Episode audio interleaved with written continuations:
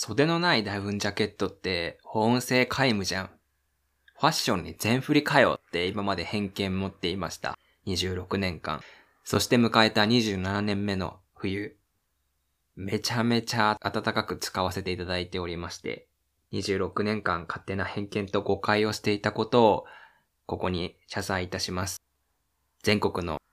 ダウンベスト様、並びに生産者の皆様、申し訳ございませんでした。これからは仲良くしてください。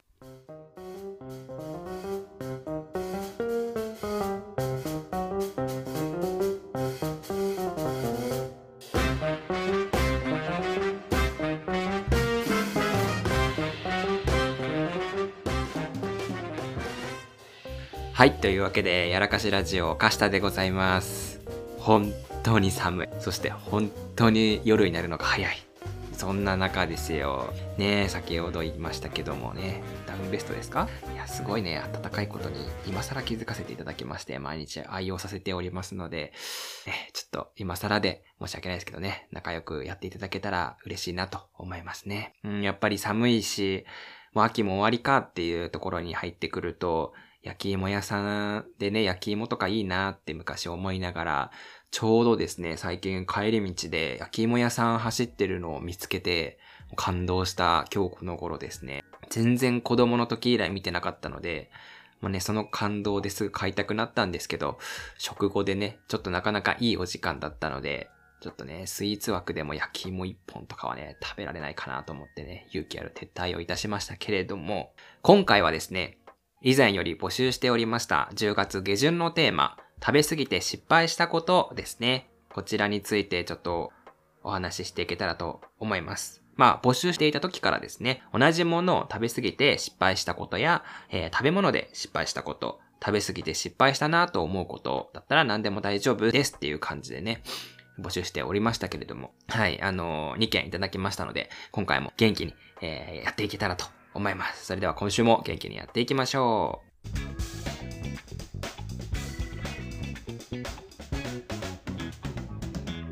やらかしラジオ。それでは、1通目のお便りです。ラジオネーム、翔太さんよりいただきました。かしたさん、こんにちは。僕の食べ過ぎやらかしエピソードは、名付けるとしたら、悪魔のバケツプリンです。もうこれだけでお察しでしょう。1月1日、元旦に何かやろうって仲良しの女友達二人と僕でバケツプリンに挑戦したらマジで地獄でした。食べても食べても全然なくならない。美味しかったのは最初だけ。バーカ、アーホとか、そのプルプルの実を揺らし煽ってくる奴ら。なぜ簡単にやった？昨日年末テンションでバケツプリンなんて作らなければ。しかも、朝から食うなんてどうかしてるぜ。どうしてこんな苦行を、そんなことばかり考えてしまう。そして、幾多の困難を乗り越え、食べ終わった時には、満足感や達成感よりもわずかな解放感と、未だに残る絶望感でいっぱいでした。もう絶対にやらないぞ。それでもプリン大好きな翔太より。翔太さんありがとうございます。いやー、今回もね、ありがとうございます。解禁賞ですね。悪魔のバケツプリン。もうね、題名で、どっちの意味なんだみたいなね。でも一方は、もう、よくあるね、悪魔飯みたいな感じでね、もう、食べ過ぎてしまうっていう風にね、捉えがちですけども、バケツっていうのがね、入ることによって、もう、あ、そういうことなんだと。あ、そっちなんだなっていう風にね、思いますよね。でも子供の頃とかは、バケツプリンって結構皆さん夢だったんじゃなかったですか？私もまあ、バケツプリン食べたことないですけども、なんかそういうの見たりするとね、顔をこう、バプリンにこう、うずめて食べるみたいなね、あの、一生に一度はやってみたいなって思いながらも、ね、あの、そのままあの、ルートを通らずに、今回ちょっと翔太さんのエピソードを聞きながら、いやー、現実と夢ってのはね、ギャップがやっぱすごいんだなっていうのをね、改めて感じました。多分ですね、翔太さんは、まあ一生涯、ね、今回の思い出またおじいちゃんになってもバケツプリンを見るたびにこれを思い出すんじゃないかなっていう風にね 思います。ありがとうございますね。刻まれていきそうですね。で、プリンでね、思い出したんですけどもね、ちょっとそこの話をすると、あの、プリンで、あの、綿飴食べた後にプリン食べると味がしない現象って知ってますか皆さん？これですね、私が小学生の頃、某有名、みな、丸みな太郎のね、食べ放題に、で発見したことなんですけども、綿飴食べた後に、作ってね、ガーって作って、で、あのー、まあ、プリン食べ放題だからって食べるとですね、本当に、あ、綿飴が甘すぎて、プリンの味が麻痺するみたいな。だからあの、プリンの甘さが消えて、食感だけが残るみたいなね、現象を発見したんですよ。まあ、あの、まあ、本当か、まあ、当時の記憶ですけど、それ以来ちょっとやってないんですけどもね、ぜひ皆さん機会あれば、ちょっと試していただけたらなというふうに思いながら、はい。翔太さん、ね、いつもありがとうございますと言いながら、差し入れですね、する際には、絶対に多分バケツプリンは差し入れ NG だということがね、今回分かりました。はい。続いて2通目のお便りに行きます。ラジオネーム、主婦さんよりいただきました。えー、今月は食べ過ぎて失敗トークということで、えー、最近あったかなと考えていたら1個だけありました。奥さんと、焼肉食べ放題に行った時のことです。焼肉食べ放題といえば、カルビやハラミやホルモンとか、いろいろなお肉が食べられるのが一つメリットかなっていうふうに思います。私は特にタンが好きなのですが、席に着いた瞬間、タンしか食べたくない気分になりまして、ひたすらタンのみを頼み続ける所業に至ってしまいました。奥さんが、えー、バラエティ豊かに頼んでいる傍ら、ひたすらタン3人前、タン4人前と、えー、店員さんに笑われようが、奥さんに止められようが、えー、お構いなしに頼んでしまっていたのです。食べ放題後半戦、えー、顎が痛み出したことに気づいた頃には、時すでに遅し。ある程度お腹いっぱい、お腹もいっぱいなり、タン以上にさっぱりと食べられるお肉もなく、他のお肉は頼めない状況。結局、タンを食べに行った食べ放題になってしまい、もっと色々と味わっておけばよかったと後悔したエピソードでした。えー、ハマったものはひたすら食べ続けてしまう。そんなことはありませんか？わら、みたいなね。主婦さんありがとうございます いや、なんか、このネタいいですね。なんか、ちょっと欲しくなりましたね、このネタとして。タンをね、ひたすら食べ続ける男ということでね。もう4人前とか3人前とかをずっと食べるってすごいですね。もうなんか胃の中タン1本丸々食べてる計算になってるとかね、あり得るんじゃないかなと思うんですけどもね。いやー、食べ放題だからこそ、好きなものをひたすらに、みたいなね、ありますよね、そういうこと。まさにね、その後ですね。あの、ハマったものをひたすら食べてしまうことありますか？みたいなね、質問。もう素敵な質問レシーブありがとうございます。いや、これですね。あのー、タンだけ食べちゃったみたいなエピソードだったと思うんですけども、これすごいわかるなーって思ってて、学生の頃ですね、私も一時期、寿司のマヨコーンですかね。あの、軍艦みたいな、海苔巻きの上に、あの、マヨとコーンがこう、まぶしてあるやみたいなね。あの、寿司界のね、邪道というかね、こう、まあ、黒船じゃないけどね、ジャンキーなやつ代表みたいな感じなんですけどね。あれがね、好きすぎて、ずっと食べてて、あの、みんなで家族でお寿司屋さんに行った時も、それだけ食べ続けるから、食べ過ぎてこう、マミーストップですね。もう、原価が安すぎるからやめなさいみたいな。そんなんいくらでも家で作ってあげるから今はもうちょっと、うん、家で食べれないもの食べなさいみたいなことをね言って怒られた経験がね、ありますけどもね。まあ、よく、食べたいものって、なんかでも、それ、その時はもうそれで、まあ仕方なくこうしぶしぶ、あの、やめて、まあ他のもの食べてたんですけどもね。いや、食べたいものって食べ過ぎるとまた食べたくなるんですよね。2、3日置くと。まあ本当にもう吐くぐらい食べると、食べてしまうともう食べたくないっていう気持ちになるんですけども、まあ中途半端なところとか、あ、もうここで美味しいラインだなと思ってやめてしまうと、2、3日経ってね、あ、またこれ食べたいなって思うことがね、あると思うんですよ。で、あの、また家で作りなさいっていう風にね、言われたので、マヨネーズとね、あとコーンの缶詰を買ってきて家で作って、あの自分で作ってね、食べたんですよ。んなんか違うな、みたいな。いや、なんか違うんだなっていう風になんか自分食べながら思って、なんでだろうって思った時に、あの、やっぱりあの、お寿司屋さんで回ってる何貫でね、100円とかで、ああやって食べるからこその美味しさなんだな、みたいなのを感じてね。い、いざね、あの、バケツプリン的なさっきのね、翔太さんの話とも被るんですけどね、あの、目の前でいざどうぞって言って、もう、バーって渡されるのも違う。まあ、自分で取りに自分で好きなだけ食べるっていうのもね、いいけども、やっぱね、ああいうとこでいろいろ同じ価格帯でもっと美味しいイカタコ貝とかいろいろある中で、あえて、あの、マヨコンが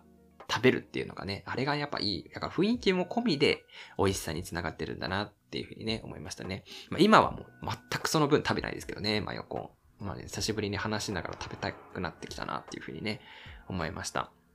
いやー、いいですね。あの、パンばっかり食べるみたいな個性爆発のお話でしたね。私もちょっとお肉屋さん行ったらもう何々縛りみたいな感じでね、これしか食べちゃいけないみたいなね。やってみたいなと思いますけどね。私も、うん、焼肉だったら、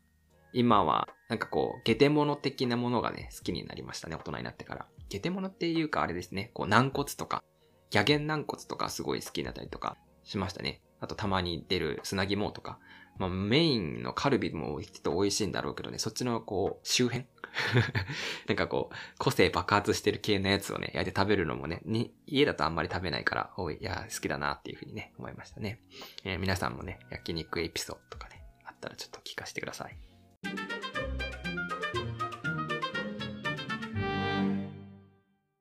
やらかしラジオ。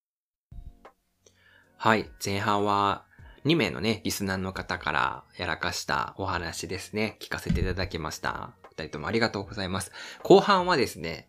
出ましたと。あの、カスタの食べ過ぎて失敗した話ですね。まあ、ここの番組やらかしラジオですからね。ちゃんと自分でやらかしてしまったことを、あの、笑い話にしてね、ちょっと供養していかなければならないなということでね。今回はあの、怒涛の3本立てでお送りしていきたいと思います。はい。まず、1本目ですね。1本目。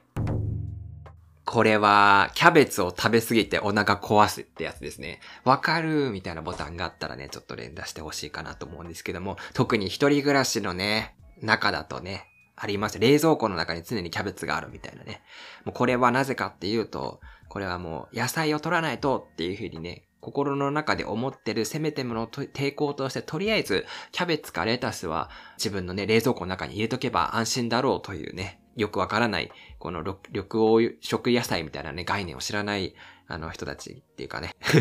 の感覚ですけども。まあ、あの、常に、やっぱりキャベツとかレタスを私も買うようにしてて、で、学生の頃ってのは、やっぱりね、あの、お金がね、やっぱあんまりない中で、でもなんかやっぱキャベツを取らないとで、野菜を取らないとっていう感じで、もういや、とりあえずキャベツを千切りにして食べまくるんですよね、サラダみたいな。いくら食べてもええやろ、みたいな感じで、キャベツ食べるんですけども、あの、その時はね、美味しい美味しいって言って食べるんですけどね、夜になるとね、こう、食物繊維の取りすぎてお腹壊すんですよ。ねえ、やっぱあのー、めちゃめちゃお腹痛くなるんですよね。だからこそ、ドレッシングとかね、無限にあればいくらでもキャベツ野菜とか食べられるだろうなって思ってた10代の私にとってはね、結構なね、痛い目を見るというか、自分で食べに行ったというか、使命感で食べに行ったのに、こう、泣き面に蜂状態になって、くそーと。ってね。それ以来ちゃんとキャベツはね、あの、なんと、一玉丸々っていうよりは、こう、何等分化してね、あ、これ分けて食べるんだよっていうのをね、学びましたけれども。一本目は、ね、キャベツ食べ過ぎてお腹壊すっていうお話でした。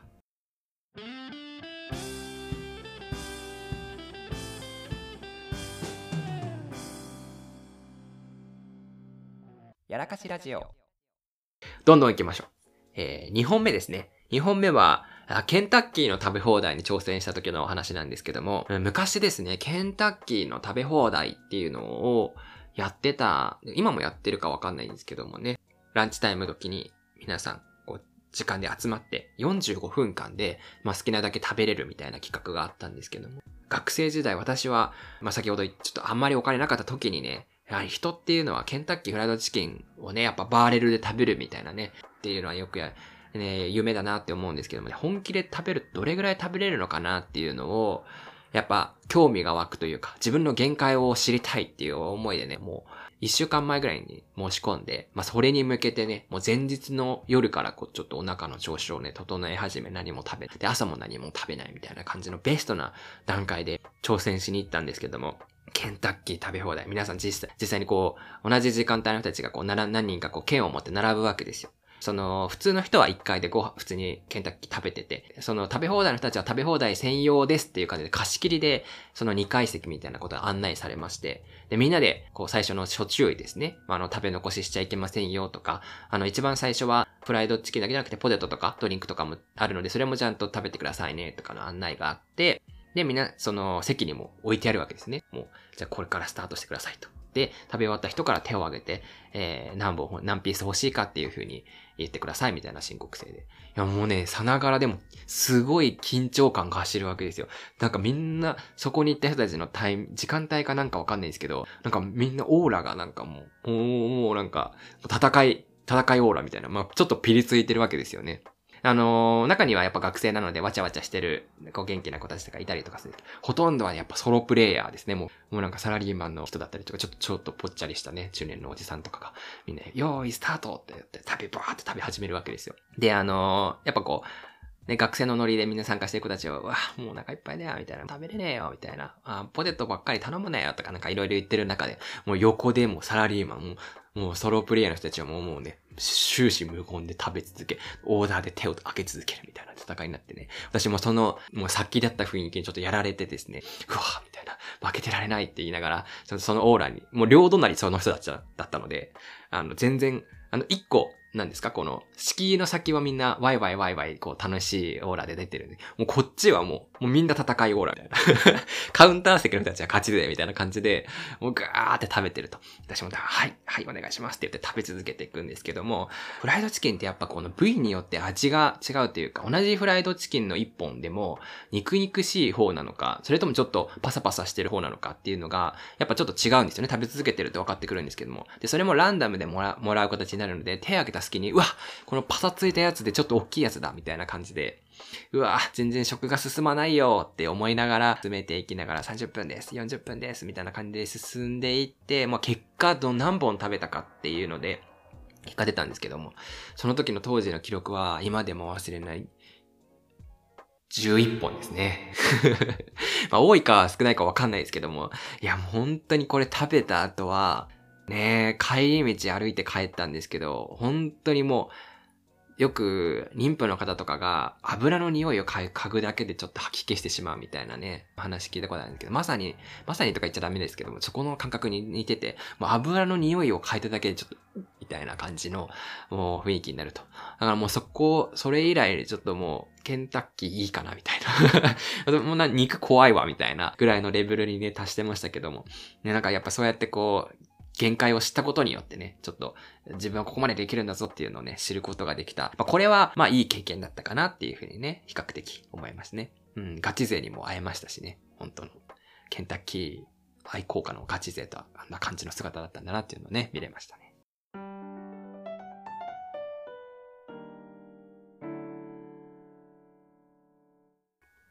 はい。最後3本目になります。3本目は、パイナップル事件ですね。うん。あの、お察しの方はね、もう、あみたいなね、思うと思うんですけども後半は多分その段取りになると思いますけども そのまま聞いていただけたらと思います。あの、ある日ですね、友達と買い物に行ってた時に、帰り道で果物屋さんがありましたと。で、あの、スーパーとかで、果物とか見ることあるんですけど、果物屋さんってあんまり私は寄ったことなくて、そこでちょうど、その、今日は特売だよっていう感じで、パイナップルが1個丸々安く売っていましたと。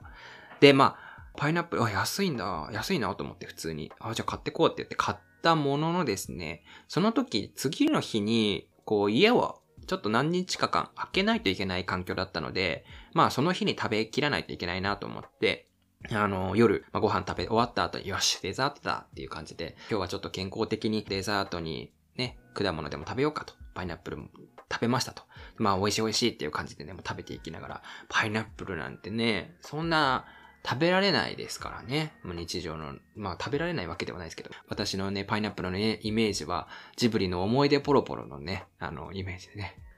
何これ？みたいなね。バナナの方が美味しい？みたいなね。私これ？みたいなね。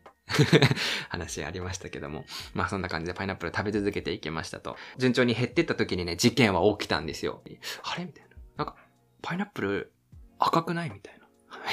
なんでパイナップルはあれ、あ、あれ？みたいな。口の中ヒリヒリするな、みたいな。で、あの、口の中、鏡で見たときに、もう血だらけになってると。口の中血だらけ、みたいな。ええ？みたいな。でも確かに、口の中ピリピリはしたけども、まあそこまでなんか、痛いほどではなかったと。で、もう、一人で食べたので一気にこう焦っちゃって、えー、みたいな、大、え、口の中血だらけになってるし、え、なんかちょっとピリピリ大丈夫かな？みたいな感じで焦って検索したんですよね。まあ、その時困った時はやっぱ Yahoo 知恵袋という形で回答がちゃんと書いてありまして、パイナップルはタンパク質の分解酵素を含んでおりまして、調理においては肉類を分解することで知られておると。なので、え生で食べる際は粘膜の刺激を起こすので、パイナップル丸ごと食べると、え口腔内の酵素濃度が高まり出血すると。わあと思って。もうそれ見た瞬間に、ああ、確かにと思って。お肉とかや、その、よく酢豚とかでね、パイナップル入れるけど、そういうことかと思って、もうすぐ、もうすぐ食べるのやめて、もう冷蔵庫にバーンってもう、あのー、置いて、まあ後日食べたんですけどもね、それ以来ね、パイナップル見るたびに、口の中血だらけ事件みたいなのをね、やっぱ思い出しつつ、やっぱね、よくね、そのやっぱ適量が一番いいんだと。一番美味しいな、もっと食べたいなぐらいで終えるのが一番幸せだっていう風にね、よく言われますし、よくね、食べ放題行った後、みんな誰もが思うことだと思うんですけどもね。すぐね、そういう何かにハマった時とかはほどほどにしていきながら、まあでもそれも失敗した時もね、ちゃんとそうやって今振り返った時に、あ、それもいい思い出だったなっていう風にね、思える結論ハッピーになれればね、食べ過ぎても失敗したとしても、まあいい思い出になるんだなっていうね、感じた振り返り会だったなって思います。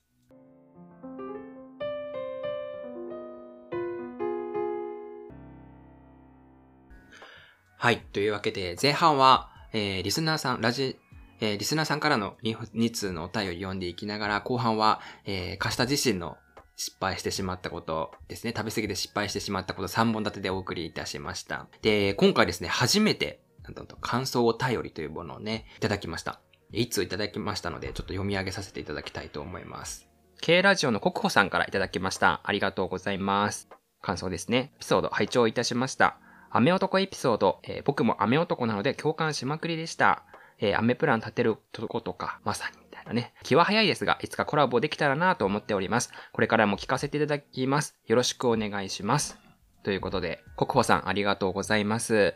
第2回の雨男会ですね。あの回はですね、実はトカゲ会の次くらいに視聴率が低いんですけども、えー、分かってもらえて嬉しいですね。あの、そうは別にその、晴れ男とか、なんか言ってますけど、雨男とか言ってますけど、まあ普通の人からしたら、まあ別にまあ、関係ない話ですからね。あの、細もうピンポイントでね、伝わる人に伝わればいいなっていう回ですね。あとはやっぱ、同じポッドキャスターの方からお便りいただけるっていうのも嬉しいですね。K ラジオさんは、えー、25歳の、えー、雑談系の3人組ポッドキャスターさんになっておりまして、まあ始めたのも今年始めたのかな？ちょっと同じぐらいの感じで始めた感じなのでね、ちょっと同期みたいな感覚でちょっと一緒にやっていけたらいいかなと思います。皆さんもよければ、K ラジオさんの方も、えー、聞いてみてください。雨男会ですね。やっていきたいんですけども、多分ですね、ちょっと3人とか4人とかみんな集めて、雨男トークみたいな感じでやりたいなと思うんですけど、やったら多分そこの周辺だけすごい雨降りそうだなっていうね、ジンクスっていうか はい、ありがとうございました。いつものノルマのやつもやっておきますか。この番組は、日常でやらかしてしまったエピソードをみんなで笑い話にしてネタにしてしまおうという壮大な失敗供養番組となっております。ぜひ概要欄の応募フォームから教えてください。はい。ということで、11月の上旬テーマですね。えー、10月も皆様ありがとうございました。10月はですね、ずっとあの食べ物のお話で貫き通してきたんですけども、11月もちょっと変わってやっていきたいなと思います。11月のテーマ発表いたします。12月上旬のテーマは、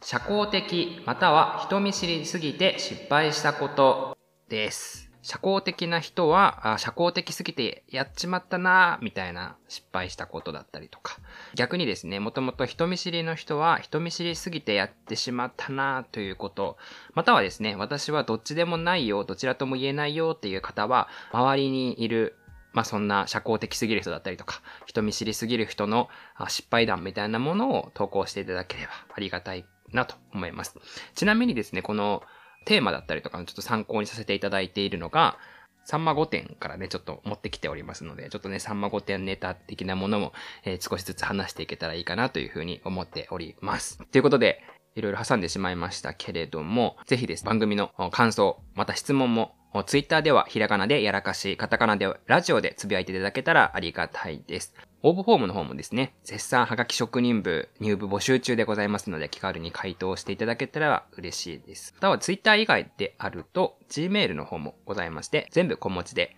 yara k-a-c-h-i-r-a-d-i-o アットマーク gmail.com 小文字でやらかしラジオアットマーク .com までお願いいたします。っていうことでです。なんと、なんとなんと、皆さんのおかげでですね、やらかしラジオ総再生回数200回を突破いたしまして、今210回を突破しております。いやー、めでたい。皆様いつも聞いていただきましてありがとうございます。いやー、もうね、200回ですよ。100回、120回ってなんか中途半端な時にお知らせしちゃいましたけども、200回はね、もう、すごいですよ。何がすごいかって、ね、1日1人聞いても200日かかりますからね。浅いな。